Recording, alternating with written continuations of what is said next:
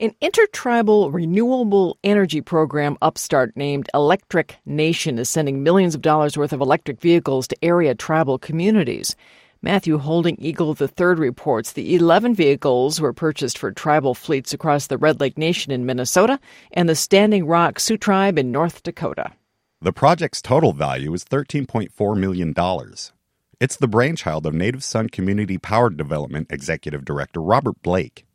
Native Sun is overseeing the program.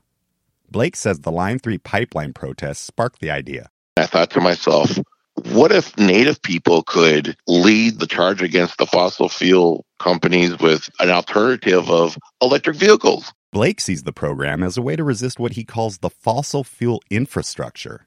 He also wanted to, as he puts it, create his own pipeline, a vehicle charging network from Red Lake to Standing Rock. To create Electric Nation, Blake teamed with Joseph McNeil, CEO of Sage Development Authority in Fort Yates, North Dakota. McNeil works to develop and manage renewable energy sources there.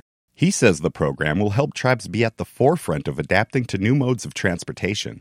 I don't think that economics should dictate a person's access to technology. And unfortunately, that's what happens in a country of capitalists. You can afford to be in the technology, then yeah, you have access to it. And if you can't, then you're out. Native Sun's program director, Lisa Daniels, says all the vehicles are outfitted with a data tracking system. We're working to put together all the pieces of this transition and all the data for this transition so that it can be as smooth as possible and so that we can support the transition to the extent that, that we're allowed to with the constraints of the project. Electric Nation plans to expand the program into other tribal communities.